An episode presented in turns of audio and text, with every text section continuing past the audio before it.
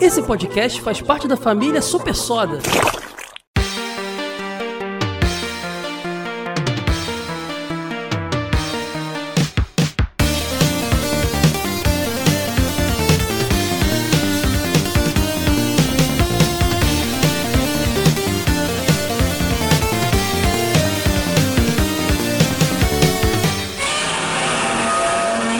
Dinotronic.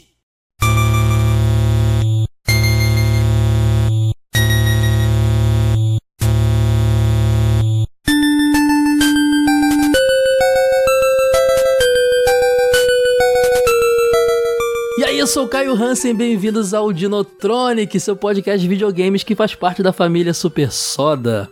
Sempre lembrando que além do Dinotronic, nós temos também na casa o Kare, que é um podcast de anime tokusatsu, e o Super Soda, que é um podcast de desenhos animados. Ah, muitos desenhos clássicos rolam lá.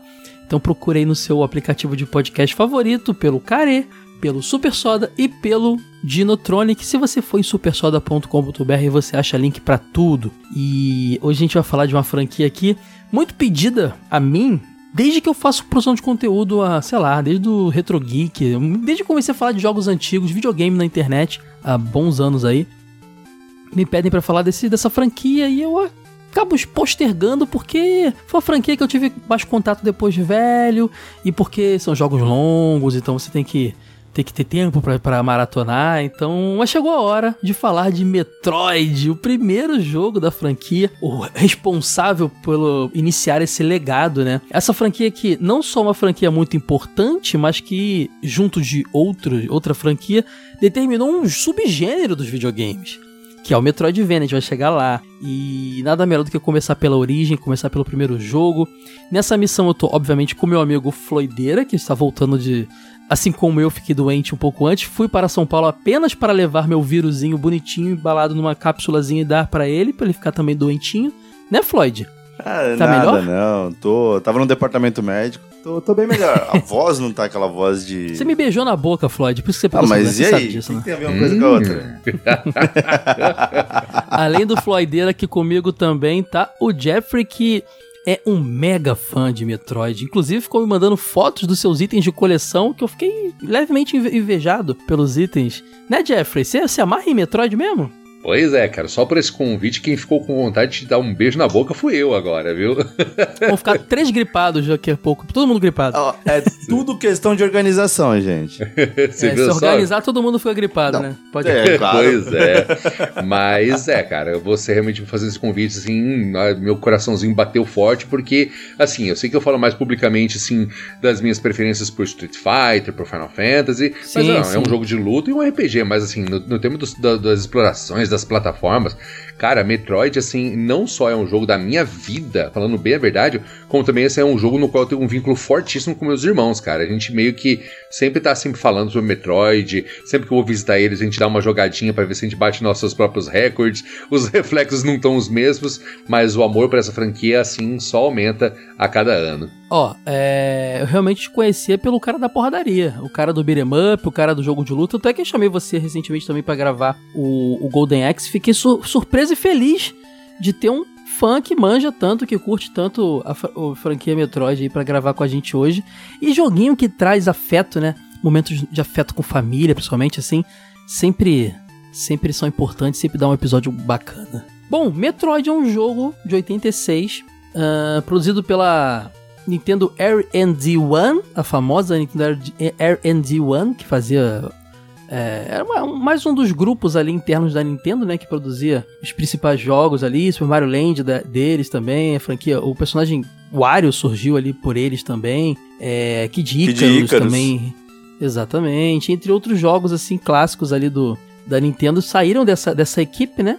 E foi desenvolvido por uma equipe muito importante. Da, da- a, a Nintendo R&D One, ela era formada nesse essa essa repartição pelo menos ali é, tinha os artistas Hiroji Kiyotaki, Hirofumi Matsuoka, Yoshi Sakamoto, o, o roteirista era o Makoto Kano e o compositor era o Hirokazu Tanaka. Eu adoro falar japonês porque eu acho que eu falo muito mal, mas eu falo com convicção. Isso que importa, tá, gente? É, é o que vale. O produtor era o lendário Gunpei Yokoi, cara, que é simplesmente o cara que criou o, o, o Game Watch, né?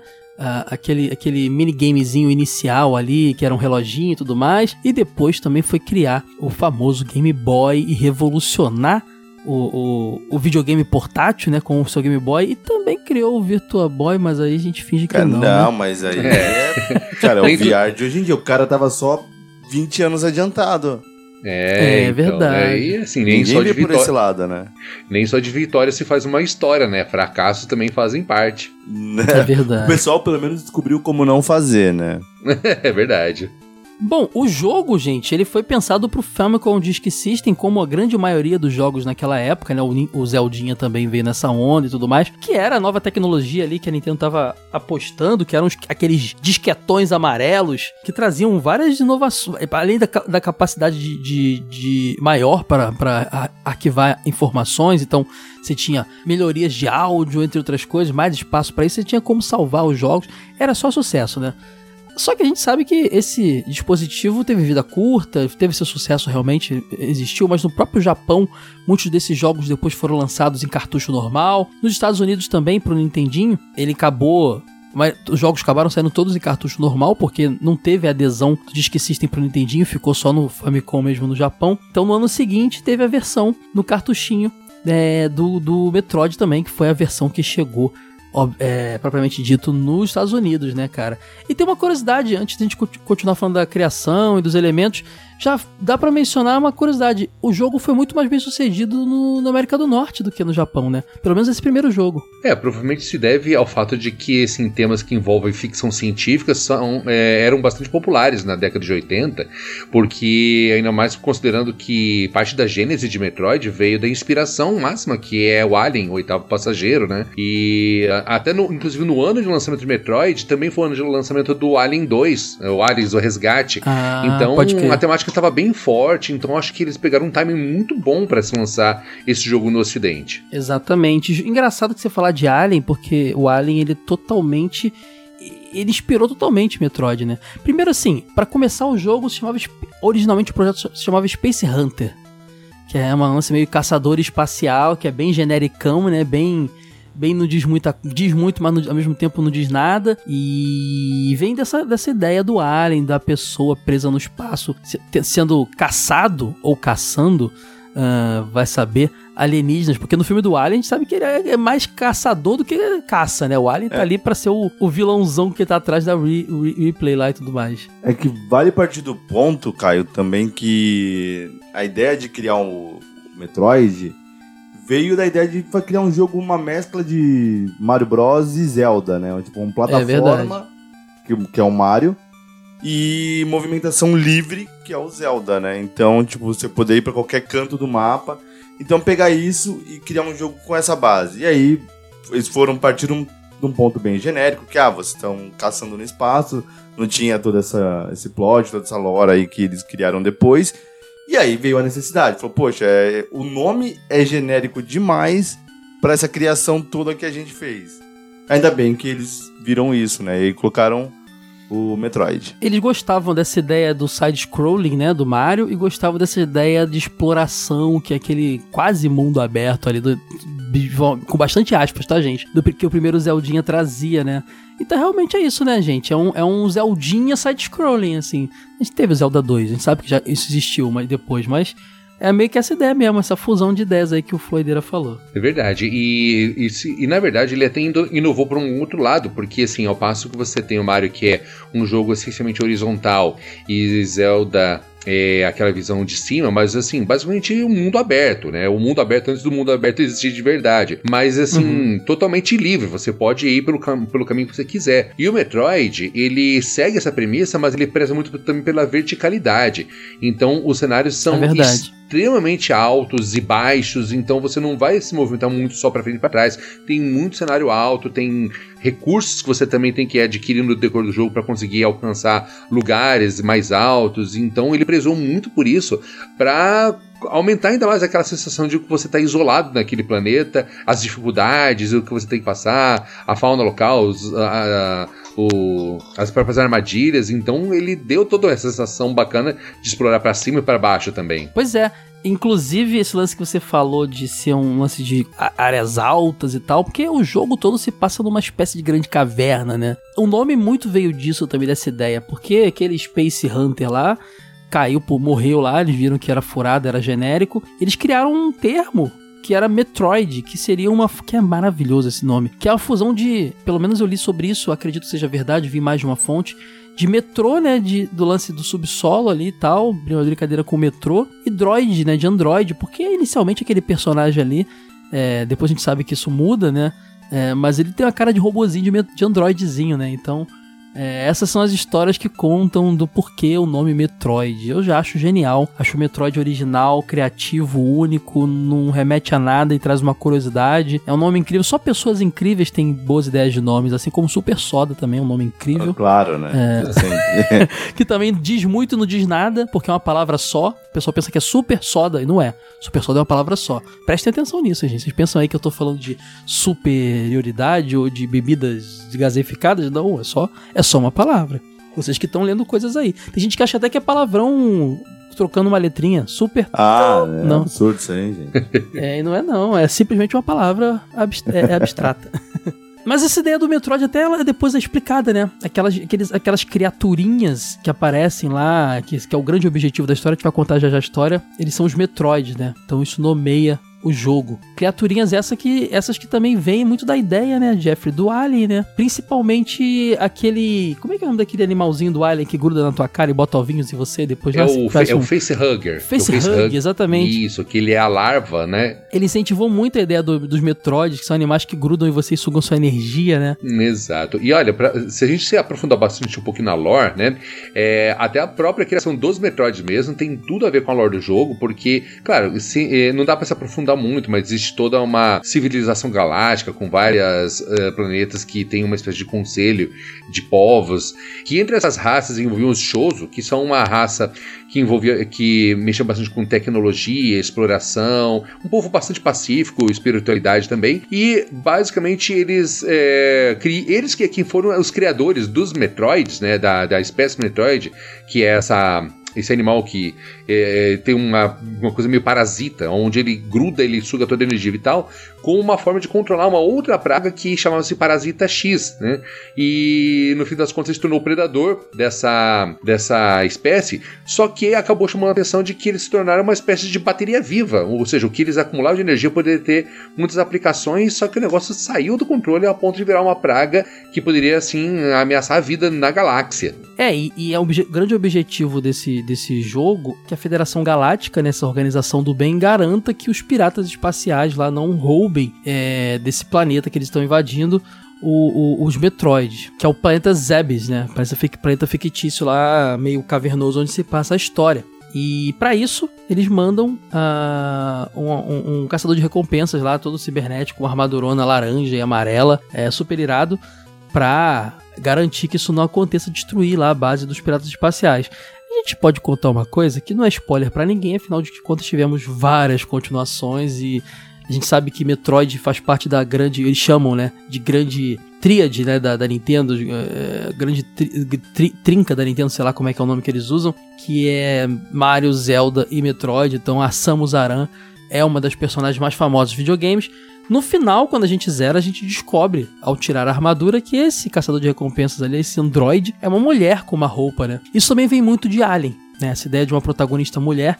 É chato que no primeiro jogo só se revela isso no final, mas tudo bem, fica uma curiosidade. E até uma outra curiosidade aqui, dependendo do tempo que se demora a zerar o jogo, é, ela pode ficar com mais ou menos roupa, né, na hora de... de então, você descobre que ela é uma mulher dependendo do tempo que você termina, né? Porque se você for no pior final ela vai embora com a armadura. Você não vê o rosto. Exatamente. Aí tem a outra versão que você vê só o rosto e a armadura. Uhum. Aí ela, a outra é um maiô e na outra é um biquininho mesmo. Isso. Exatamente, cara. Doideira isso, né, cara? Doideira demais. Pois é. E a Samus, é claro que é muito atribuída a ela, assim, a, o posto de primeira protagonista feminina dos games, né? Na prática não é, né? Porque já teve não outros é, jogos, mas, assim, são jogos que não foram tão significativos, sequer lembrados. Ela foi mais icônica, né? Mais Exato. icônica. Mainstream, né? Da época. Exato. É. é mais ou menos igual os Beatles. A gente sabe que não foi a primeira banda de rock, mas, pô, inegavelmente foi uma das mais famosas. Belo exemplo, é isso mesmo né? Então, a Samus leva realmente esse legado, de, principalmente de levar uma personagem conhecida, é, extremamente popular, é, uma personagem assim é, forte, né? Que você vê que muito da Ripley nela. Então, realmente, a inspiração veio assim já da fonte mesmo. Então, e carrega esse legado até hoje. Eu falei que o Famicom Disk System tinha a capacidade de salvar o jogo, inclusive a versão dele você tem lá no início, igual o Zelda, aquela telinha de de seleção, de save e tudo mais com o bonequinho lá desenhado e tal. Isso se perde na versão cartucho, né? Eu não sei se eu não sei se foi o primeiro, acredito que não, mas é um dos primeiros jogos a usar o esquema de passwords, né? Para você poder continuar é, de onde parou lá no, no, no cartucho do, do, do Metroid. E nesses passwords algumas coisas podem ser digitadas. Uma delas é Justin Bailey, e aí você libera a opção de jogar com ela desde o início, sem armadura, né? Sabendo que era uma mulher. Por que Justin Bailey? Vocês sabem? Eu sempre quis saber também, eu nunca soube a origem. Não faço ideia. Pois é, cara, que doideira. Mas o curioso é que não é que só habilita ela sem armadura, habilita ela sem armadura e o cabelo verde ainda, sabe? É verdade, e, é verdade. E detalhe, já encontrei até cosplays dessa versão da Samus também. Pode crer. A gente sabe que era pra vender Nintendo Power, né? Que tinha essas esquemas aí.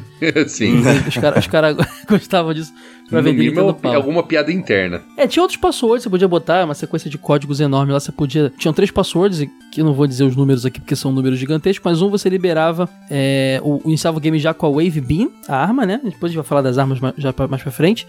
Tinha outro que você começava é, com invencibilidades e os mísseis infinitos. E tinha um que você começava. que você usava começava com tanque de energia, todos os power-ups e já com chefes mortos já. Eu começava com chefes mortos. Porque o jogo, a gente vai falar já já também, é, é um grande mapa. É, não são fases como o Super Mario, é um grande mapa, você pode ir e voltar várias vezes, sendo que você precisa de power-ups para vencer inimigos para liberar passagens, né? Então você começar com chefes mortos já facilita muito o, o jogo para você, você já vai segue mais rápido, né? E tem um lance aí, Jeffrey, que hum. o pessoal fala aí, eu acho que tem a cara de mentira, mas não sei, tem gente que defende que a Samus Aran o nome dela vem, o Aran, de Edson Arantes do Nascimento Pelé. Que, que doideira é essa aí, cara? Pois é, bom, primeiramente, é, já vamos dar o, o, o spoiler, que é verdade. Sim, é verdade e é confirmado mesmo, tá? É, fica aqui uma recomendação que o Caio vai colocar aqui depois no link no post, do canal do Master Alucard, que embora seja um, um canal focado em Castlevania, ele também uh, trabalha uh, com algumas franquias. E, essencialmente, esse mês, coincidentemente, ele começou com o Metroid 1, né? E no vídeo dele ele conta, na verdade, que o produtor confirmou isso, inclusive declarando na revista mesmo, porque realmente o, o Pelé, ele foi, assim, uma personalidade mundial. E, basicamente, é porque eles gostaram da sonoridade do nome. Então acho eles acharam que, que combinou bem, porque primeiro já é fácil para um, um, japonês pronunciar Aran e pra, acho que para todo o resto do mundo também. Então aí ó, a, a, eu já vou falar, é verdade sim.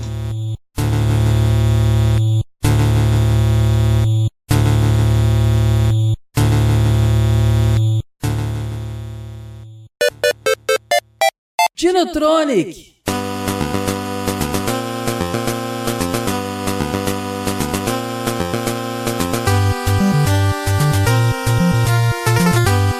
Metroid, como eu falei no início, é uma franquia tão importante que ela determinou, junto de outra franquia, que é o que você já mencionou ainda agora no canal do rapaz ali, que é o Castlevania, eles juntos criaram um subgênero, um gênero de videogame que é o, o Metroidvania, né?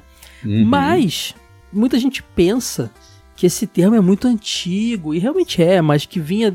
Cara, isso, isso se tornou mais forte depois do lançamento do Super Metroid pro Super Nintendo Uh, e do Castlevania Symphony of the Night do PlayStation, que são os do fim dos anos 90, né? Ali que começou, que cunhou-se o termo, provavelmente as revistas de videogame, que eram, uma, eram muitas na época, é Metroidvania, para esses jogos que tinham esse, esse esquema de um grande mapa a ser explorado num formato side-scrolling, não era um RPGzinho visto de cima e tudo mais, e, e que fazia você ir e vir várias vezes para o mesmo lugar, encontrar lugares parecidos que te confundia a cabeça, buscar power-ups e vencer inimigos para desbloquear passagens. Basicamente era isso. A gente sabe que o Metroid 1 já era bem assim. É óbvio que no Super Metroid, que é o meu jogo favorito, favorito da franquia, Super Nintendo, ele meio que aperfeiçoa isso absurdamente, mas tem jogos anteriores que, que já tinham elementos assim, né? Um muito lembrado é aquele Xanadu Dragon Slayer 2 do MSX, que saiu só no Japão, que é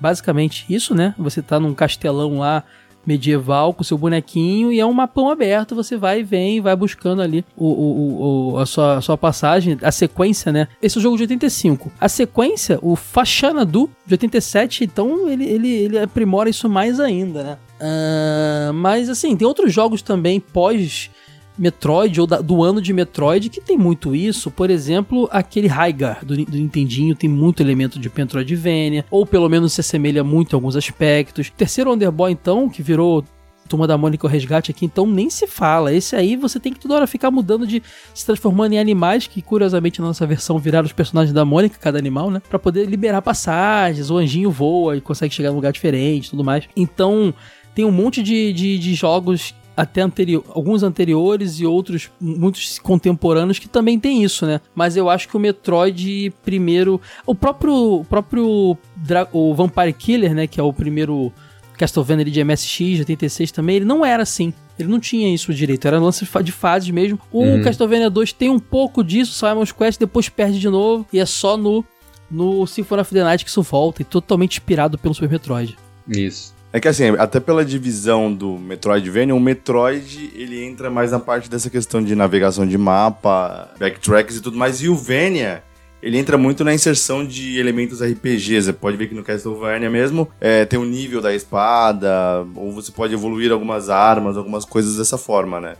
Então trazer alguns poucos elementos de RPG Dalvânia do é, mas não precisa ter. A gente sabe que os jogos do Metroid recente não tem isso e são Metroid, chamados Metroidvanias. Por exemplo, também Guacamole, ou, ou, alguns outros jogos também. Depois pode até me fazer uma listinha de indicação pessoal de bons Metroidvanias, sei que vocês gostam também igual eu. Mas não é necessário ter, mas sim, eu entendo, o Floyd, a junção desses dois grandes jogos do Super Metroid com o Castlevania Symphony of the Night que... É, foi o que idealizou o, o é, exatamente. Nome, né? Tipo, a parada é. do nome. Mas hoje, pô, você pega um monte de jogo que não, é. não e ninguém é assim, jogava né? o Nintendinho, o, o, o, Metroid 1 e chamava de Metroidvania. Esse, esse termo é do fim dos anos 90, pra vocês saberem, tá, gente? A pessoa pensa que é, que é mais antigo e não é. Isso mesmo. E fora complementando também o que o, o Floyd mencionou, além, tem um outro elemento de Metroid também que permanece nesse interim, né? Que no caso é, são os recursos. Como, por exemplo, você tem ali uma porta X que só abre com tal recurso que você só ó, encontra lá pra frente. É, um tipo de plataforma que você encontra quando você tem, por exemplo, um, salto mais alto, ou um pulo duplo. Então, isso depois Castlevania incorporou também, sabe? Mas ele é nascido e originário do, desse primeiro Metroid, por sinal. Quando vocês descobriram que algumas portas no Metroid você tinha que dar uma certa quantidade de tiros de míssil para poder abrir? já que eu comecei já pelo Super Metroid, então eu descobri na base de desperdiçar tudo até descobrir. Eu também comecei o Super Metroid, pode crer. Inclusive, fazer um comentário aqui, antes de a gente continuar aí falando do, do jogo, assim, é, eu não gosto muito desse primeiro Metroid, não. Eu acho o Super Metroid, para mim, o mais redondo. É, acho que a partir dali a franquia chegou a ser a maioridade, podemos dizer assim, porque esse o, o primeiro Metroid, ele para mim traz a dificuldade de um de um de um Metroidvania, né, que é um grande, uma grande área para se explorar e tal, que é o que eu gosto, mas ele também traz aquela dificuldade frustrante que muitos jogos de Nintendinho tinham da, do gameplay ser impeditivo e frustrante, sabe? A gente sabe que a gente tem ali na hora de atirar os bichinhos que vêm de baixo, você não consegue atirar para baixo. E assim, você morre muito e é muito cansativo isso. E eu acho um jogo meio frustrante, assim. A galera que idolatra os, a hiper dificuldade dos videogames provavelmente vai adorar. Mas eu, particularmente, acho que o Super Metroid ele já tem aquela dificuldade no nível legal, assim. Onde o grande lance é a exploração difícil do jogo e até enfrentar um inimigo outro difícil, não a frustração de andou três passos, pum, morreu do bichinho que vem no lugar, no lugar que você não consegue atirar, entendeu? Eu gosto, né? Claro, lógico que ponto que você tem que situar-se jogando um jogo de 86. Eu não acho ele tão difícil porque eu acho que ele é um jogo que ele é bem generoso em te dar vida. Isso é tipo, é verdade. ele te dá sangue muito fácil. Então depois que você pegou o primeiro Energy Tank, lá você, pô, você vai longe.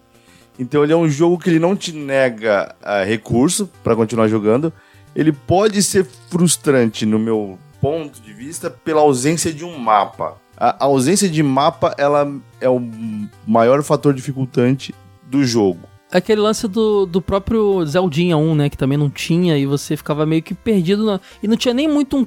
alguém para te orientar. Uma coisa que o Symphony of Night tem, que é você conversar com NPCs ali, você não tinha isso. Então você tinha que só ir andando mesmo. E é isso, mano. Vai, vai na fé.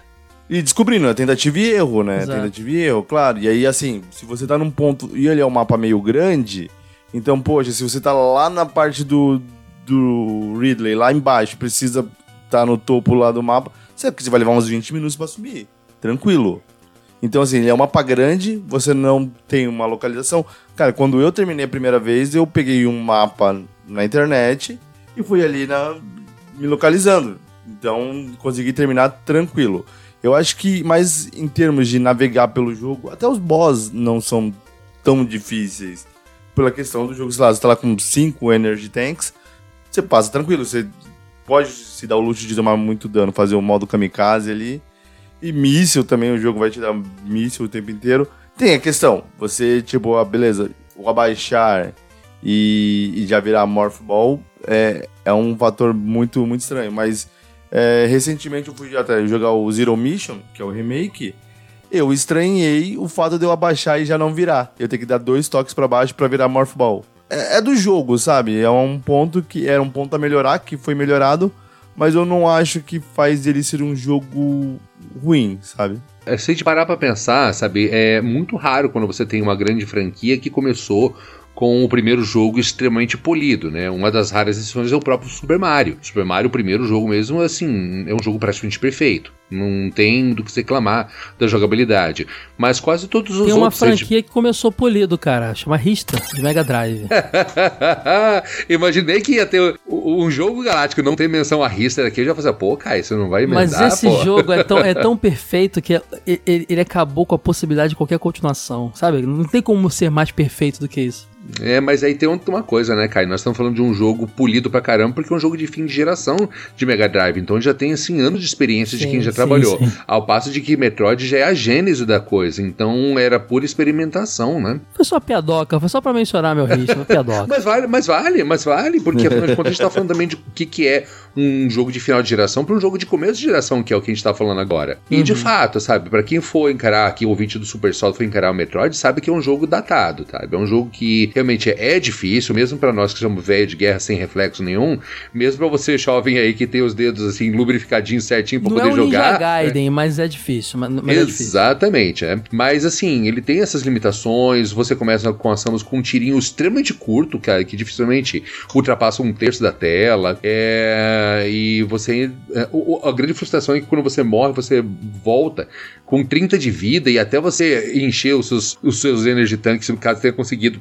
vai trampo, vai realmente bastante paciência mesmo, mas é o é igual aquela dificuldade que o pessoal hoje atribui ao Cuphead, né? Pela frustração e pela força do ódio você vai conseguindo, né? E realmente, o, os mapas, eles não eram nada intuitivos, então se você fica parado no local, você não sabe em que ponto daquele planeta inteiro você tá. Isso foram coisas que foram sendo melhoradas no decorrer da franquia ao ponto de chegar no Super Metroid ser um negócio assim que eu não vejo defeitos naquele jogo. Já que vocês falaram aí de Morphin Ball, de de tudo mais, a gente podia aproveitar esse momento para explicar esse lance dos power-ups, né? Dessas melhorias, essas armas e itens que você encontra pelo jogo, que também foi um lance pensado ali baseado no Mario, mas que diferente do Mario, quando eles estavam pensando, não, poderia ser algo temporário, tinha que ser algo que somasse mesmo e ficasse no personagem poder liberar passagens e tal. Você começa com uma arma muito simplesinha, que é o Power Beam, né? Logo de cara você já acha ali um primeiro power-up ali que tá ali mais para Primeiro, porque é uma coisa que você vai precisar desde o início e, e para te ensinar, ó, você tem que encontrar essas esferas. Tem que achar essas bolotas no jogo porque isso aqui vai te dar coisas que vão te ajudar. E essa primeira bolota, né, que tá logo ali na, na sua esquerda nisso do jogo, é a Morphin Ball, que é, é uma marca registrada da série, né, gente? Até hoje a gente tem esse, essa, essa habilidade da, da Samus que é virar uma bolinha, que o Floyd falou, né? Bota pra baixo e vira uma bola para passar rolando é, é, em lugares, que é um negócio muito tosco, né? Porque é, uma, é um ser humano naquela armadura. E a origem dele é gambiarra, Eu acho que, é né, eu acho que a ideia veio do, do Metroid ainda, daquela ideia do Android, sabe? O Android Uhum. que vai pro subterrâneo, que no meio do processo virou uma mulher e resolveram deixar a bolinha, porque um ser humano não pode virar bola, né, gente? Não faz sentido, né? A, a ideia era que ela se arrastasse.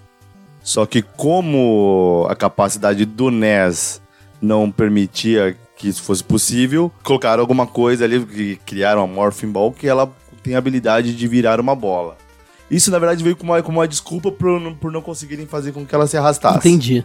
Faz sentido, faz muito sentido. E, e- e fora que agora do- dois ah, aspectos interessantes, né? No remake, que é o, Metroid Zero Mission, eh, a gente tem uma fase extra, né? Eu tô queimando um pouquinho aqui do adiantado, mas é onde você joga com a Samus completamente sem armadura, e aí, de fato, finalmente agora tem esse recurso da, da Samus andar assim, meio que se arrastando no chão pra passar por espaços mais estreitos Porque, em também. teoria, pra virar bola tem que estar com armadura, né? Pelo menos isso, né? Ela não é uma mulher tatu, né, gente? Pelo amor de Deus. Exatamente.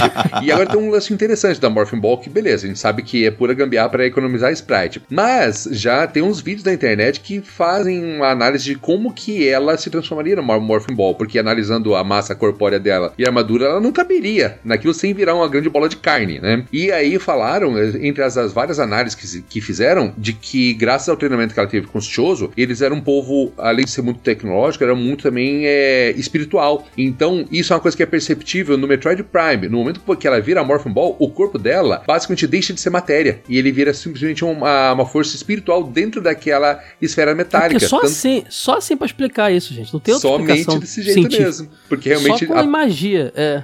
Exato, sabe? Eu acho bem legal essas análises também e explica muito bem. E no Metroid Prime fica bem perceptível isso. A gente também encontra dois itens importantes espalhados, que são os tanques de mísseis, né? Que são os missile, missile tanks, que se Uhum. encontram espalhados pela fase. Isso aumenta o seu arsenal, né? O, seu, o seu- o tiro da Samus, né? Basicamente. Sim, é porque o míssil ele tem assim, primeiro ele já é um tiro de longo alcance, tá? Diferente do tirinho básico dela que não ultrapassa um terço da tela, mas o, o míssil ele tem alcance total e ele tem um poder destrutivo muito maior, porque ah, ele tem um, basicamente o- a potência de cinco tiros normais. Então ele muito inimigo precisa às vezes de muito tiro para morrer, morre com um míssil só. E fora que esses mísseis também são utilizados para abrir as portas vermelhas, porque portas normais, mesmo que são as portas azuis, com um tirinho da Samus já se abre, mas as portas vermelhas precisam de cinco mísseis para elas se abrirem por definitivo. É só pra explicar bem que eu- eu- o Jeffrey me corrigiu aí, mas eu falei um pouco errado. Pegando o, o, o- o tanque de míssil, você ganha os cinco mísseis ali e depois a cada novo que você encontra na fase, você ganha mais cinco. É isso que, que fica meio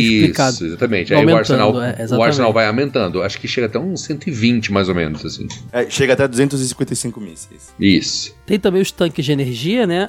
Os Energy Tanks, que aí aumenta a capacidade de energia mesmo do sangue da, da Samus, né? A barrinha de vida dela é um número de 0 a 99. E aí, se você tiver um Energy Tank, você pode encher esse 0 a 99 duas vezes. Então você tem 198 de vida. Gente, lembra o esquema do tank também do, do Mega Man, né? Pra pessoa entender, Mega Man X tal, tal. Isso, é, tanto que ela consegue acumular um total de 6 Energy Tanks nesse primeiro jogo. No decorrer dos próximos jogos, ela acumula quase que uns, um- uns 30, quase. Mas esse primeiro aqui, tanto que inclusive até tem mais Energy Tanks no jogo do que ela comporta. Tanto que quando você pegou os outros 6, todos os 6, se você encontrar um novo, não aumenta a energia, né? No máximo só recarrega a energia dela. E tem as, as armas novas, né? E antes de falar delas, eu queria fazer um comentário muito legal, que as são esferas também, assim como a, a, a Morphin Ball, elas ficam sendo seguradas por essa raça desse planeta num formato meio como se eles estivessem petrificados, assim, mumificados, né? Isso lembra muito Alien também, Jeffrey. Esses Lembra? grandes alienígenas. Lembra da grandes alienígenas pe- petrificados quando eles chegam naquele outro planeta lá, onde eles acham lá o, o facehug, que depois vai fazer o alien ficar no, na Nostromo lá na nave? Tem esses alienígenas grandão, assim, gigantesco, meio, meio petrificados, né? Como se fossem mumificados, né? Bem, bem referência também. Exato. E no, no remake, eles deram até inclusive uma cara um pouquinho mais egípcia pro, pros Chozos, né? Tanto que quando você vê os templos e as estátuas, lembra bastante, assim, aqueles pássaros egípcios. Remake, você fala é o Zero Mission, né? O Zero Mission, isso. Ele te enche a vida ainda e te dá um, um norte, né? Ele menos diz pra onde você tem que ir. É, remake bem legal que saiu para o Game Boy Advance, que já bebe muito da fonte do que rolou no Super Metroid, né? Então é como se fosse refizessem o primeiro jogo com os parâmetros definidos da franquia do Super Metroid que viraram lei, né? Pra Uhum. franquia. Então, bem legal esse, esse remake do Advance aí. É, e esses, esses power-ups que a gente encontra na mão do ZT aí, tem o Long Beam, que é um tiro mais distante, né? De forma bem Isso. simplificada, né? Uhum. Tem a bomba, né? O Bomb. É, o Long Beam realmente agora ele, ele agora supre aquela dificuldade que você tinha de ter um tiro tão curtinho, então realmente agora é um tiro que atravessa a tela inteira. E a Bomb, ela tem duas utilidades. Primeiro, a a de quebrar blocos que estejam na parede ou no chão, permitindo que você abra é, passagens secretas, assim como também providenciar um pulo é, para Samus contar na forma de bola. É um recurso que inclusive é usado até hoje, é o chamado de bomb jump, é, onde você pode utilizar dessas bombinhas na forma de bola para ir alcançando alturas maiores e às vezes até mesmo em estágios bem iniciais do jogo. É, esse jogo inclusive tem bastante glitches que permitem que você use esse bomb jump para encontrar em, é, alcançar plataformas quase que inalcançáveis no primeiro começo. É, são as bombas que saem dela na forma de bola, né? Como você falou, e quebra chão assim e faz ela pular. Basicamente é isso, né? Uhum. De forma bem resumida, você pode usar dessa forma. Tem o Ice Beam também, né? O Ice Beam é bem interessante também, cara. É a melhor arma, né? Sim. Ah, Depois que você usa mais bem, você não vai querer usar outra, porque pela característica congelante dela, ela, ela é o efeito sub-zero, né?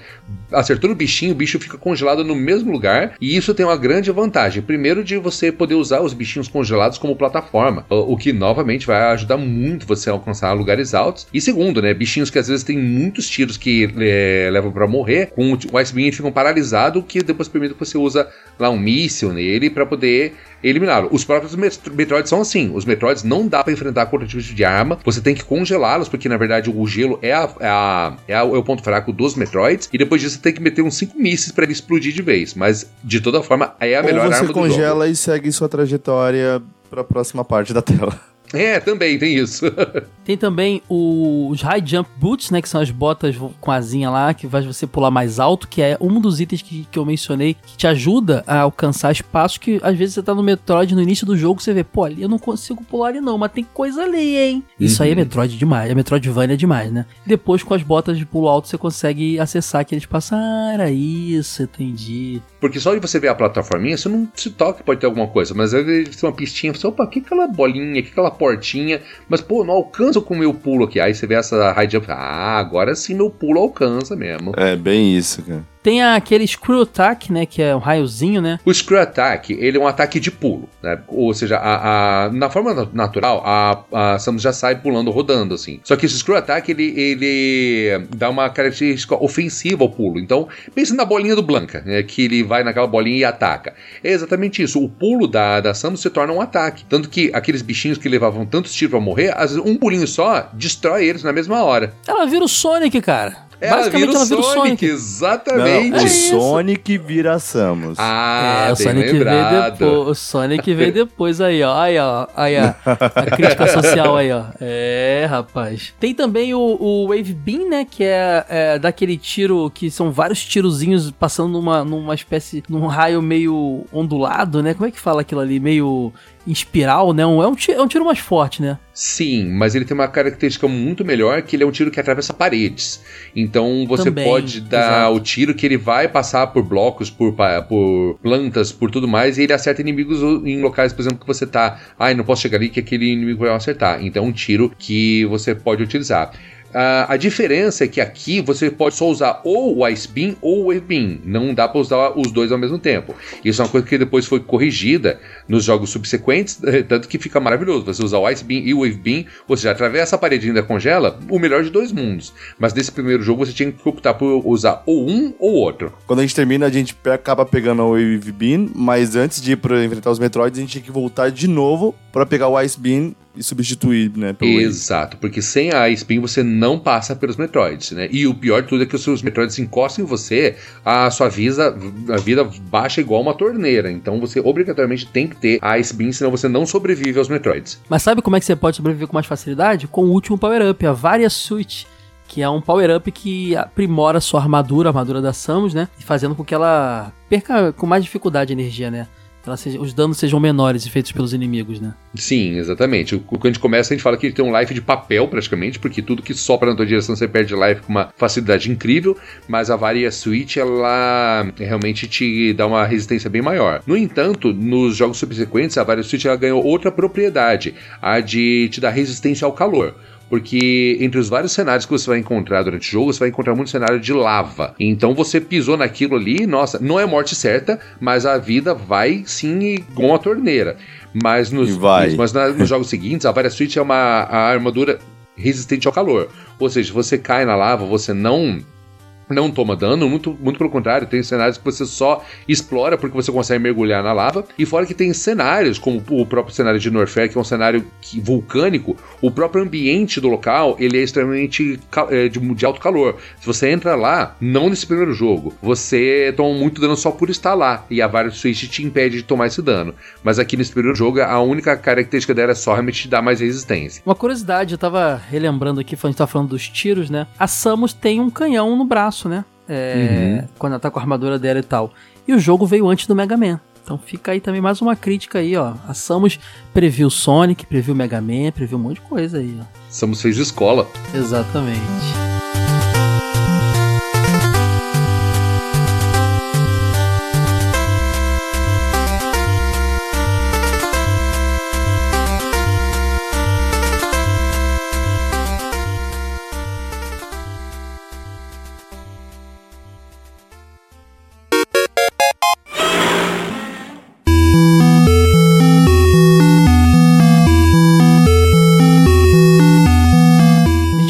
Vários inimigos que aparecem no decorrer do jogo, que são vários inimiguinhos alienígenas pequenos, com formatos de, de dinossauros, de água. De, não, de, de insetos de água viva, de pássaros, são as coisas bem. uma fauna bem criativa visualmente, né? Não só a fauna, toda a geografia do jogo, aquela, aquele planeta é, é, é cavernoso. A ideia de, deles não é que tivesse um visual Mario fofinho, era que passasse uma ideia mesmo de de um lugar escuro, assustador e tudo mais, e eles conseguem muito com isso, né? As texturas ali são bem. Os pixels são, são bem. É, é, é, cavernosos, escuros e, e nojentos, assim.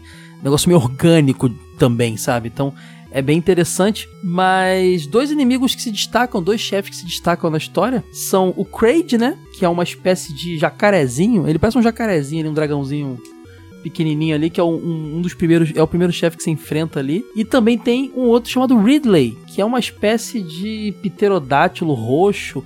Ridley esse que é um personagem famoso na franquia, ele volta outras vezes no, no Metroid, né?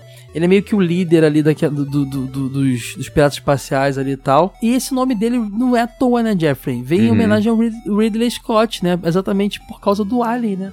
Exatamente. Então, é, como, como já não bastasse toda a gênese de Metroid vindo de Alien, né? Já e agora é uma homenagem, uma homenagem mais do que justa, né? Ao Ridley, né, de ser do Ridley Scott. E como você falou, ele é um, um, um, personagem que ele é muito recorrente em quase todos os jogos da, da série Metroid. Por mais que, de repente, a gente ainda vai falar do último chefe do jogo, ele não seja um chefe que aparece em todas as versões, mas o Ridley, é, quando ele não está como algum chefe na, naquela versão, em algum possível remake que ele aparece, mas ele é um inimigo bem, bem recorrente mesmo.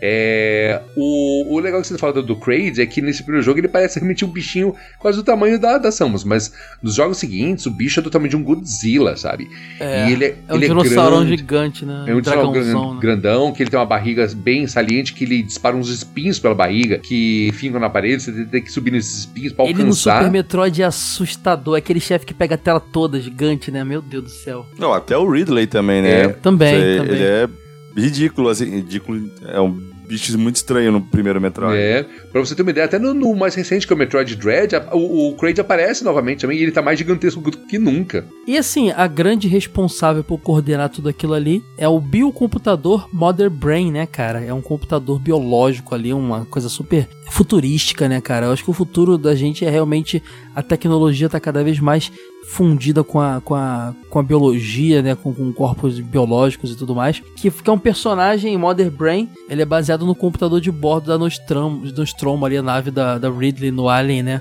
que uhum. é a uhum. Mother, né, o nome dela, né, Isso. E, e, cara, fica a curiosidade aí. A gente falou recentemente dela, né, Jeffrey? Quando a gente fez um super soda lá sobre jogos baseados em game, a gente falou do Captain N, aquele desenho animado lá, doideira lá da. Sim. Quem não ouviu, vai lá no feed Super Soda. O vilão do jogo lá é um jogo que juntava. É um desenho que juntava vários jogos do Nintendinho. E o vilão era Mother M. Oh, perdão, era Mother Brain, que era extremamente nada a ver com o original, era uma coisa caricata, né? Bem caricata, parecia que saiu do, do RuPaul's Drag Race. Mas falando, mas falando da Mother Brain, novamente é, ela é o famoso o, a solução que virou problema. Porque lembra que a gente falou que eu falei que os próprios Metroids tinham sido criação dos Chozos para controlar a praga dos parasitas X, né? Então, basicamente, Sim. a Mother Brain é o computador biológico que eles criaram para basicamente assim, controlar os Metroids. E só que a Mother Brain como a, como a própria inteligência artificial, que hoje está quase condenando nosso mundo aqui. Olha o chat GPT vindo é, aí. É, então. Ela começou, na verdade, a adquirir consciência própria, é, com base no controle dos Metroids, acreditando que se ela tiver controle sobre aquilo, ela controla muito melhor do que os shows estão programando. Então, aí, ó. A gênese da inteligência artificial já está ali querendo o nosso couro desde, desde sempre. Pô, mas isso aí já é uma pauta muito antiga. Pessoal que no. Os, os nerds já sabiam que isso ia acontecer. Isso tem no, no, no ah, X-Men. Tem o HAL, né?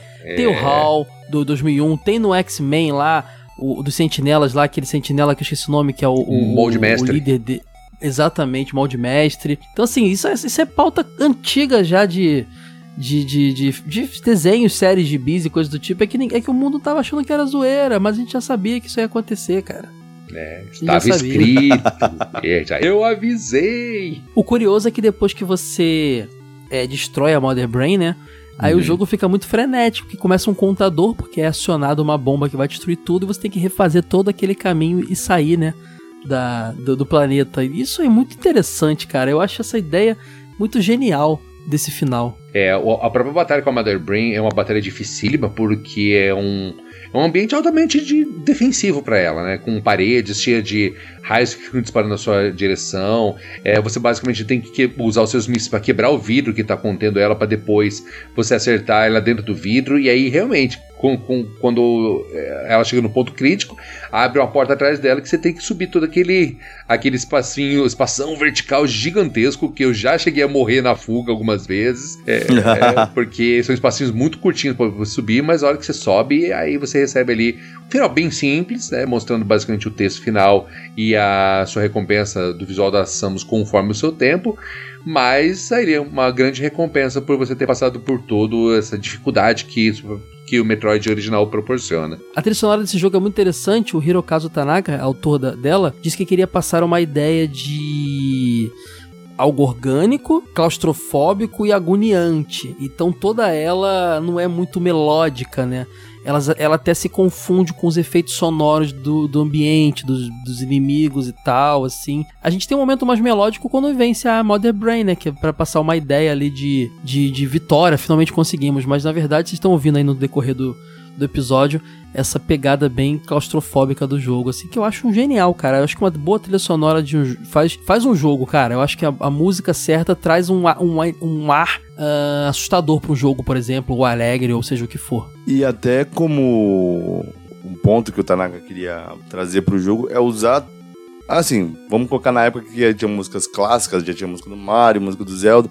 Então era uma batalha sobre músicas emblemáticas. E aí nesse jogo a ideia foi também usar muito do silêncio da, das cavernas, o ambiente ali, como, entre aspas, música do jogo, sabe? Pra te ambientar legal no jogo, nem sempre precisa ter uma música rodando. Então, às vezes, um silêncio ali vai te deixar um pouco mais apreensivo, vai te deixar mais imerso dentro do, do ambiente do jogo. E foi sucesso, né? Exato. Exatamente. E da mesma forma também é, é, o próprio clima de urgência, porque quando você acaba de matar a Mother Brain, a trilha sonora vira um negócio assim assustador, do tipo assim, corre que vai explodir. Então, se você não tinha incentivo bastante só pelo fato de ter um timer, você tem a música ali te dando aquele, aquele gás pra você fugir de vez, um tempo super curtinho, mas que já te acelera a adrenalina ali.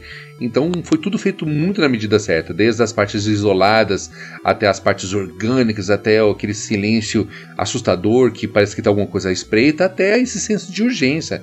Então foi feito tudo numa medida muito certinha. Eu falei que o jogo não teve o mesmo sucesso de vendas no primeiro momento no Japão como teve nos Estados Unidos, por exemplo. O, o Jeff até trouxe uma, uma ideia que faz sentido, o lance da ficção científica, porque eles se inspiraram muito no cinema norte-americano, né, para fazer. Então, a arte do Giger, que é o cara que fez as artes do, do Alien e tudo mais, então faz sentido que fosse mais aceito, talvez, aqui, que a gente tem esse cinema aqui, mais nos Estados Unidos pessoalmente. Hum, então, o segundo jogo foi meio que incerto por muito tempo, assim, foi uma batalha interna para que eles fizessem. Curiosamente, o segundo jogo, Metroid 2 Samus Returns, não saiu pro Nintendinho. Saiu pro Game Boy em 91, né? O primeiro é de 86. Saiu pro Game Boy. Faz muito sentido. O Game Boy tava ali no seu auge ali, era, era a grande investida da Nintendo. O Gunpei Yokoi era o cara tava ali produzindo o primeiro jogo, era um cara bem envolvido com a, com a, com a franquia. É óbvio que ele ia trazer o, a continuação. Ah, não tá rolando, não. Traz aqui o meu console novo aqui. E engraçado, né? O primeiro jogo sai no Nintendinho, a sua continuação no Game Boy. Me lembra o caso do Kirby, né? Só que foi o inverso. O Kirby começou no Game Boy e teve logo um segundo jogo no Nintendinho ali. É, até pelo lançamento do Game Boy, né? O pessoal queria ter jogos para mover as unidades, né? É, e se você parar pra ver, foi literalmente um jogo de Metroid para cada plataforma da Nintendo. Tanto que o, o, único videogame da Nintendo que não teve um jogo de Metroid foi o Nintendo 64 mas tirando ele, todos os demais jogos, uh, consoles Verdade. portáteis ou não tiveram todos um, algum Metroid. Na época eu lembro que tinha esse papo, vai vir o, Met vai vir o Metroid, vai vir ou não vai vir? Vai ter, vai ter que lançar o Metroid. Igual o pessoal tá hoje com, com Donkey Kong e Star é. Fox, o pessoal ficava nessa época, eu lembro disso, das revistas. Não, esse ano vai ter F0. F0. é, mas de fato che chegou, chegou a ser planejado realmente um Metroid para o Nintendo 64, tanto que no YouTube você consegue encontrar até vídeos conceituais do projeto, mas o negócio ficou segurado, porque depois é, acho que priorizaram outros projetos, o Nintendo 64 não estava conseguindo fazer frente à competição com o PlayStation na época, só quando realmente saiu o Saturn mesmo, ou Saturn não, quando saiu o, o GameCube, que aí realmente o Metroid adquiriu uma nova característica de tiro em primeira pessoa, né? Basicamente é, virou um Prime, né? Pode crer. Isso. É. E aí vale também o, o triste fato, né, que na época do 64 foi quando o Yokoi sofreu um acidente de automotivo e veio a falecer, né? Sim. né? Acho que aí também tem quem vai pegar essa franquia de novo, tipo, tem uma responsabilidade muito grande. E aí eu acho que também isso levou um tempo, né? É. O, o Yokoi já tinha se se afastado da Nintendo por conta do fracasso do Virtual Boy, mas realmente depois, infelizmente, anos depois, o infelizmente Yokoi veio nos, nos deixar por conta de acidente. Então fica aqui também a homenagem a esse grande mestre que criou não só grandes jogos, como também grandes consoles também para Nintendo. Então assim, 94 teve o, o, Super Metroid, 2002 lá foi quando a franquia rolou o Metroid, Metroid Prime que a gente falou lá, de primeira pessoa, teve o Metroid, Metroid Fusion também, depois o Zero Mission foi o, o remake do Game Boy Advance. E aí, engraçado que nesse Metroid 2 de Game Boy, a, na arte da capa, a gente vê vários elementos que definiram a, o visual da Samus, né? Por exemplo, as ombreiras re, re, é, redondas e tudo mais. É, tanto é que depois, em relançamento do Nintendo do primeiro Metroid, essa capa foi usada. E desde então esse é o visual dela, né? Que é bem interessante. Então, o visual clássico. Quem lembra da primeira capa do Metroid, ela não dizia muita coisa, né? Uhum. Então, esse visual clássico ele, ele surgiu mais ali na capa do Metroid 2 e tudo mais tem uma curiosidade aqui que existe uma forma cronológica de jogar o jogo, né? Segundo a história. É, você começa pelo Metroid ou Zero Mission, né? Que é o remake. Depois você vai pro Prime. Depois tem o Prime Hunters, o Prime 2, o Prime 3. É, o Prime são os jogos que vêm logo depois do primeiro. Só depois vem o 2, o Returns of Samus. Uhum. E depois vem o Super Metroid, aí vem o Other M, Fusion Dread, e aí vai. E, e o Fusion ele é a continuação do, do Super Metroid mesmo. E até então ele era o último da linha cronológica. E até que depois quando chegou o Dread, que o Dread agora realmente é o último da cronologia. Que é bom demais, né? Jogaço. Muito bom, cara. Ah, como todo jogo antigo, ele costuma ter alguns relançamentos, é, especialmente quando vão lançando consoles posteriores. Tá? O Metroid original ele teve um relançamento como bônus do Metroid Zero Mission, que o, o Zero Mission ele é um, um, remake do primeiro Metroid, mas quando você zera o, o Zero Mission, é, você abre como bônus você jogar o Metroid original. Então dá pra você jogar ali no seu Game Boy Advance o Metroid original, com toda a dificuldade que você já passou na época do Nintendinho. Se você jogou o Zero Mission, gente, é, dificilmente você vai querer voltar pro primeiro. porque é um remake. Assim, se você nunca jogou Metroid, tá tendo curiosidade, vai no Zero Mission, porque ele é um jogo nossa, absurdamente perfeito, cara. Ele pega tudo que a gente falou mal do, do Metroid do NES, ele corrige e fica mil maravilhas, cara. Diga-se passagem, ele tá assim, é o primeiro Metroid, o Metroid 1, com o capricho do Super Metroid. Aí você juntou o melhor dos dois. E depois o próprio Metroid 1 teve um lançamento é, independente do para o próprio Game Boy Advance mesmo, bem limitado, ficou limitado só ao Japão mesmo, mas tem um cartuchinho de Game Boy Advance do Metroid, no qual eu tenho, né? Até mostrei aqui a foto para os rapazes aqui. E depois os lançamentos também é, em Virtual Console e lojas virtuais da Nintendo. Então, só para não deixar o, o, o, legado desse primeiro jogo é, moer. Tem uma curiosidade muito legal, cara, que ele saiu pro Famicom Disk System em 86 e tudo mais.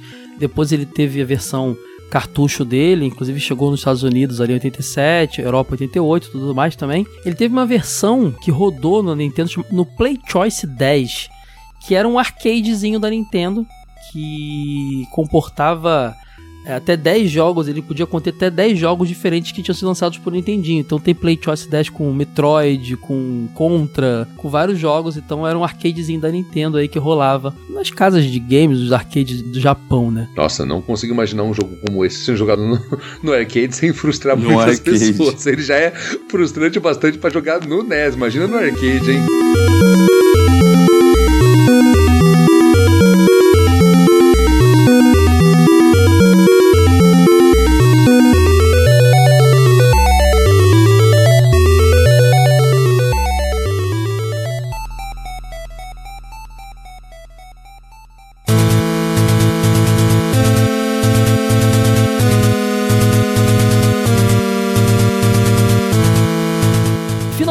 Falamos de Metroid, uma dívida que eu tinha com a galera que me acompanha há tanto tempo nas internets da vida. Uh, tô feliz demais de estar falando com vocês. Sei que vocês gostam muito, Jeffrey, então nem se fala, né? É, esse episódio foi um, foi um, um, um Tá sendo um marco aqui no Dinotronic. Eu tenho certeza que existiu um Dinotronic antes de falar de Metroid e um depois. Eu já falo para vocês que se vocês quiserem ver episódios de outros jogos da franquia, deixa nos comentários. Eu acho, Jeffrey, que do Metroid hum. 2 e principalmente do Super Metroid é, é, é obrigação fala, falar. Tem que Com ter. Toda certeza. Nossa, pelo menos essa trilogia inicial, é, a gente tem que ter um episódio dedicado. Então, por favor, aqui, ó, ouvinte do, do Super Soda, por favor, olha, lancem comentários, expresse o seu amor ou o seu ódio também, dependendo do seu sentimento, tá? Mas comentem, comentem, porque essa aqui é uma franquia que vale a pena a gente destrinchar com muito amor e muito carinho. Então, olha, contamos com o seu, com o seu comentário, hein? Com o seu comentário, compartilhamento, seu like, tudo mais que puder compartilhar com a gente aqui. Você já fez algum cosplay aí, não seu, mas você é cosmaker, né? Já fez alguma peça relacionada a Metroid pra alguém? Alguma, alguma acessório, alguma coisa?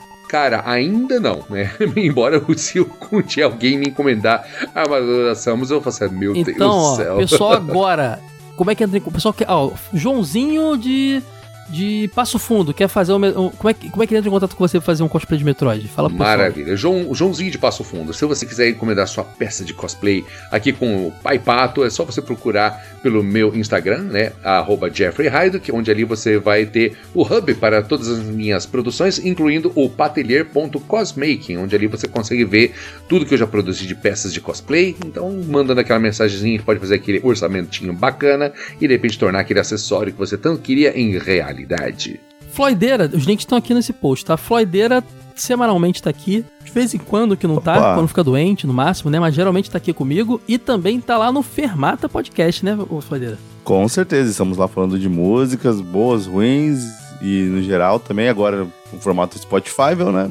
Sem músicas proprietárias. Mas estamos lá falando de música, cara. Casos de música, trazendo coisas, temas polêmicos como IA na música, já que a gente tá falando de supercomputadores aqui, então Curte lá, gente. Formata pode em qualquer rede social.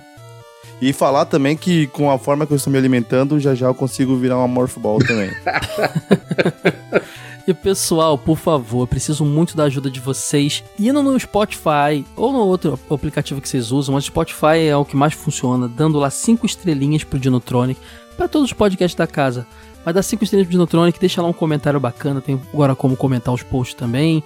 Deixa um comentário no site supersoda.com.br para poder ler aqui no próximo episódio. E quem quiser apoiar também para ajudar o projeto, o Dinotonic já virou semanal, já batemos essa meta. O, falta o Care e o Super Soda também. Só em apoia.se barra supersoda. Lá tem as formas que você pode apoiar, tem os valores que escolher o que melhor se encaixa no seu orçamento, tem um monte de recompensa legal. Acabamos de fazer o primeiro sorteio dos apoiadores, o Marquinho aí, um apoiador das antigas, um querido lá que me buscou no, na rodoviária quando fui pra Retrocon. Ganhou lá um, um mangá capa dura da Darkseid lindaço do Junji Ito, Fragmentos de Horror. Então vai ter muita coisa legal. vou sortear Funko, vou sortear jogo, vou sortear muita coisa. Todo mês tem sorteio. Só escolher lá o, o valor certo para isso. Tem grupo exclusivo, a gente troca ideia no Telegram o dia inteiro. Tem o podcast exclusivo Super Hype, que já saiu como aperitivo nesse feed aqui para você conhecer também. E fica de olho aí que eu vou divulgar nas redes sociais quando tiver novo para vocês saberem o tema. Vai que vocês querem assinar o apoia para ouvir o episódio. Então é isso, gente. Os recados estão dados tá bom? Existem várias formas de ajudar, seja apoiando, seja dando 5 estrelinhas, seja compartilhando nosso conteúdo ou interagindo com a gente. Beijo para vocês semana que vem, porque agora somos semanais. Tem mais Dinotronic. Tchau, tchau.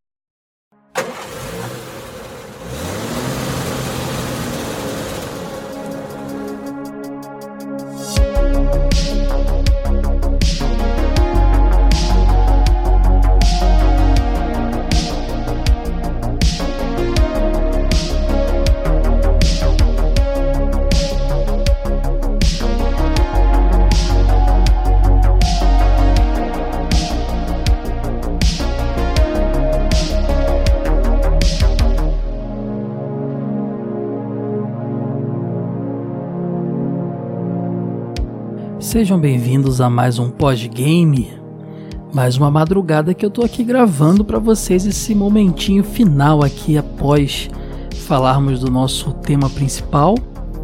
É, hoje foi de Metroid, o episódio que eu posterguei muito a fazer, mas chegou a hora. E hoje, dia 7 do 9, às 3 da manhã, quer dizer, acabamos de entrar no dia 7 do 9, feriado, estou datando esse episódio Amanhã irei para a Bienal do Livro do Rio de Janeiro, dar um passeio, comprar uns gibis. É, as coisas não andam fáceis não, pessoal. Muita coisa aconteceu, muita coisa boa, muito crescimento. Perdi um grande amigo recentemente que foi quem me ensinou muito do que eu aplico hoje no Super Soda. Um dos que me deu a oportunidade de primeiro emprego na época da TV Brasil. Só posso dizer a vocês que a vida. É, ele tinha só 40 anos. A vida é um sopro. Se cuidem, cuidem da, cuidem da saúde de vocês. Não deixem de visitar os amigos quando possível. E vivam como se fosse acabar no dia seguinte, porque pode acabar. É isso aí. Bom, vambora, né? Madrugadão aqui, tô gravando, vou terminar de editar ainda agora de madrugada para poder divulgar amanhã, já que estarei no evento. Ah, tem, tem, que animar, mas esse, esse, momentinho aqui é sempre mais introspectivo, né? Vocês sabem, vocês gostam que eu sei. Então, os recadinhos que eu tenho para dar. Ah, lá em supersoda.com.br, todos os conteúdos que, que são produzidos aqui mas se você for no Spotify ou outro aplicativo de podcast, você pode encontrar o, o Super Soda, podcast de desenhos animados, o Kare, de anime, mangá e tokusatsu, e o Dinotronic de videogames. Por favor, deixem cinco estrelinhas lá no Spotify ou no aplicativo que você usar que tiver esse esquema também de estrelinhas, para a gente poder ficar bem localizado no ranking. Ajuda muito, tá? Deixe um comentário também lá em supersolda.com.br no, no post do episódio que você quiser, que é pra gente poder ler depois, né?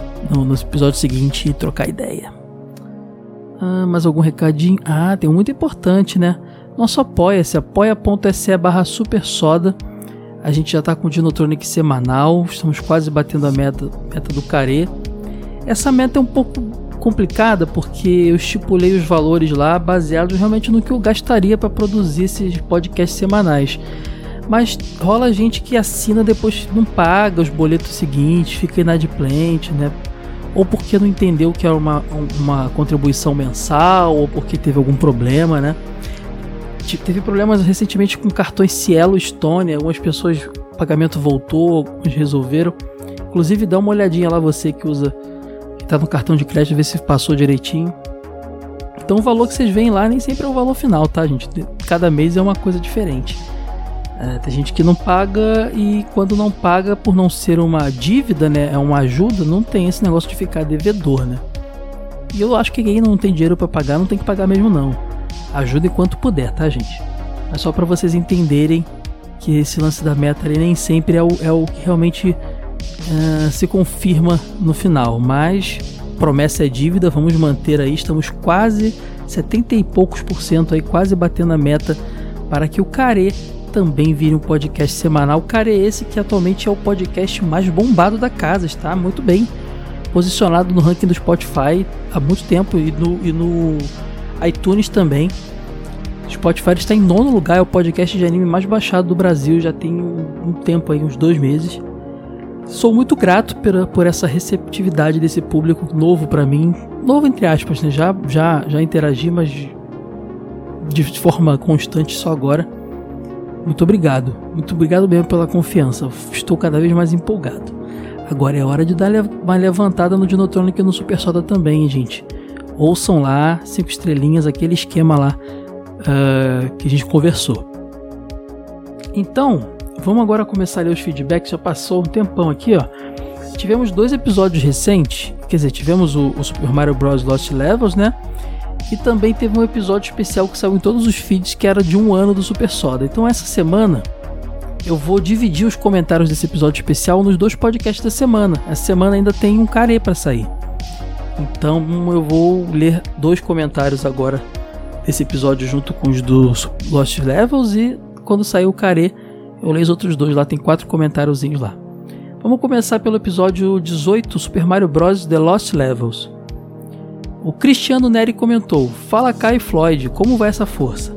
Mario é referência para diversos games até hoje, mas na minha infância eu era do time Sega. Meus pais me deram o Master System, foi o meu primeiro videogame também, Cristiano. Por isso quase não joguei Mario.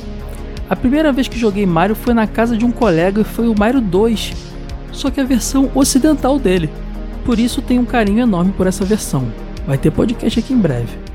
Mesmo que a maioria dos fãs não goste dela, eu já gosto muito. Eu também gosto, Cristiano. O estilo de jogo e a variação de jogabilidade de cada personagem é muito legal. Tanto é que até hoje usam o estilo de cada personagem daquele jeito. O último Mario que joguei foi o Deluxe do Switch, vou esperar ansiosamente o cast do 2 ocidental. Enfim, mais um excelente cast, sucesso sempre fui. Vai rolar, Cristiano, em breve. Pode esperar. Brigadão e forte abraço para você e pro seu filhote, hein? Agora o comentário do Thiago Oliveira. Grande Caião e Floyd, beleza? Cara, aí está um jogo que não, ouvi, que não havia ouvido um cast exclusivo para ele. É, realmente eu, eu, eu também acho que nunca teve, por isso que a gente fez questão de fazer. Jogo difícil dos infernos, ele bota aqui. Acho que o Final Fight que o Anderson falou, que dá para mudar o caminho, é o 3. Dependendo do que você faz na tela, trocava o caminho da fase. Ah, é verdade. Eu já fui o que eu menos joguei na vida, mas pode crer. Sobre esse jogo de formato Pocket, fala de Magic Sword, um jogo de arcade da Capcom que saiu para o Super Nintendo. Jogo bom, com boas músicas e uma pegadinha pro, uh, uma pegadinha no final para quem não sabe inglês. Eu caí nessa quando era criança. Bom, eu tenho que jogar porque acho que eu nunca joguei o Magic Sword, mas é uma boa pedida, Tiagão. Vou até descobrir que pegadinha é essa aí depois. Uh, aí ele bota aqui, ó. Parabéns pelo, pelos projetos, Caião. Obrigado, Thiago. Ele bota PS. Magic Sword é o jogo que todo ano eu jogo até zerar. Esse está no coração. PS2, Caião, eu sou o Thiago Oliveira de São Paulo que comentava antes. Dei uma sumida, voltei e troquei a foto. Abraço. Ah, é isso, Thiago. Cara, te... quando vocês trocam a fotinho, eu me enrolo todo. Porque eu sempre fui um cara muito mais visual. Então eu tenho muito mais facilidade de guardar imagens e feições do que nomes. Então eu sempre me enrolo. Mas que bom que você tá de volta, Tiagão. Sei quem é você sim. Fico muito feliz, tá? Volte sempre. Muito obrigado pelo carinho. Agora o comentário do Rafael lá de São José do Rio Preto. Mais um cast de um jogo que joguei muito pouco. Uh, minha experiência com Mario parou no Super Mario World. Fiz, fiz tudo, abri as estrelas, fechei as fases é, estelares, queimei a tela. Aí ele bota assim: era assim que a gente dizia quando fazia 100% no Super Mario World. Porque ele veio junto com o meu Super Nintendo. Mas esse jogo eu tive pouco contato, porque vinha no Mario All Stars, fita disputada nas locadoras, e fora o fato de que às vezes não está, de não estar salvando ou, ou apagaram seu save. Jogando hoje, acho ele bem difícil. E entendo o porquê dele ter sido modificado nos Estados Unidos por conta do ocorrido da crise dos games. Parabéns por mais um cast, Caio, vida longa, família Super Soda. Esse que você jogou, Rafa, foi o remake dele, porque por muitos anos era o que tinha saído aqui, né? O original mesmo de Nintendinho, que lá é o 2, só foi sair aqui nos Virtual Consoles da vida.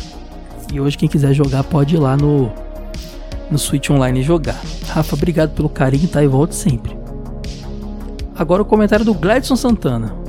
Não desista por causa das derrotas de hoje. Amanhã tem mais. Desconhecido, a pessoa que falou no caso essa frase, né? Excelentíssimo Caio, o jogo Lost Levels me é familiar. Talvez tenha passado por ele algumas vezes na locadora, embora não tenha fixado o nome. Provavelmente não, Gladson, porque esse jogo não saiu em cartucho aqui, aqui, né? Ele saiu no ocidente. Ele, ele tava dentro da coletânea, o remake dele dentro da coletânea Super Mario All Stars. Então você não viu o cartucho porque não vinha escrito isso. A não ser que você tenha jogado o, o, o cartucho, aí você viu o título lá, aí é possível. E depois ele foi chegar oficialmente aqui só nos Virtual Consoles da vida. Então, não, acho que não foi essa forma que você viu, não. Ele continua aqui uh, embora não tenha fixado o nome. Recordo, recordo claramente as queixas sobre o Mario bugado, como era chamado na época. Certeza que você jogou no Mario Stars, ô. Lembro-me de ter conseguido avançar nele, mas apenas com a ajuda de um caderninho para decifrar a sequência correta na última fase do castelo. O desafio ali não eram as fases frenéticas cheias de plataformas, mas sim a complexidade de acertar o caminho sobre a tela. Caso errasse, ele volta ao início do castelo, frequentemente morrendo pelo tempo. Isso gerava certa frustração, mas a frase motivacional, quando derrotado, tudo bem, será novamente, ajudava per... quando derrotado, tudo bem, será novamente. Eu boto aqui, ajuda a persistir. É interessante notar que o americano que duvidou do sucesso do jogo em terras americanas estava de fato correto no ponto de vista comercial. Sim, ele estava, com certeza. Sobre o jogo Mario 2, no qual vocês discutiram, despertou minha curiosidade em relação ao original do Mario 2, mas, enfim, isso é apenas uma observação que fica no ar. Agradeço por mais uma excelente conversa. Super soda para todos. Obrigado, Gladson. Volte sempre. Muito obrigado, meu amigo. Agora, no episódio de um ano, eu separei dois comentários aqui e eu vou deixar é, os outros dois e qualquer outro que possa aparecer daqui para frente também, né? Pro Care que sai em breve. Começando pelo Cristiano Neri. Fala galera, muito bom cast de aniversário. Realmente, todo projeto precisa de trabalho duro e um esforço enorme para conciliar tudo que é preciso para seguir em frente. Parabéns pela determinação, Caio, e também parabéns a todo mundo que faz parte e ajudam a fazer acontecer. Todos vocês são sodas, sucesso sempre foi. Obrigado, Cristiano, e parabéns para você que colabora muito aqui também com seu carinho e tudo mais, Cristiano. E o comentário do Marquinho, o Marcos Pereira, que é nosso apoiador que ganhou o último sorteio aqui, inclusive, ele comentou: Parabéns ao Super Soda! É só o primeiro de muitos aniversários. Mande um pedaço de bolo para cá. Estamos, é, estamos estaremos juntos sempre. Boa, muito, foi, vou, muito obrigado, Marquinho. Eu vou ler também o Cleomar Zanquete, que é o menorzinho, e vou deixar o do Adriano Neres pro próximo care, que é um comentário grande. O Cleomar Zanquete comentou: Salve galera sodástica, parabéns pelo projeto e por esse podcast que acompanho desde 2019. Sucesso sempre, obrigado Cleomar também sempre presente. O comentário do Adriano que é maior fica pro próximo care que sair já já, tá bom? E então ficamos por aqui, pessoal. Esse foi mais um Dinotronic para vocês. Semana que vem tem mais porque somos semanais agora. Beijão para vocês. Tchau, tchau.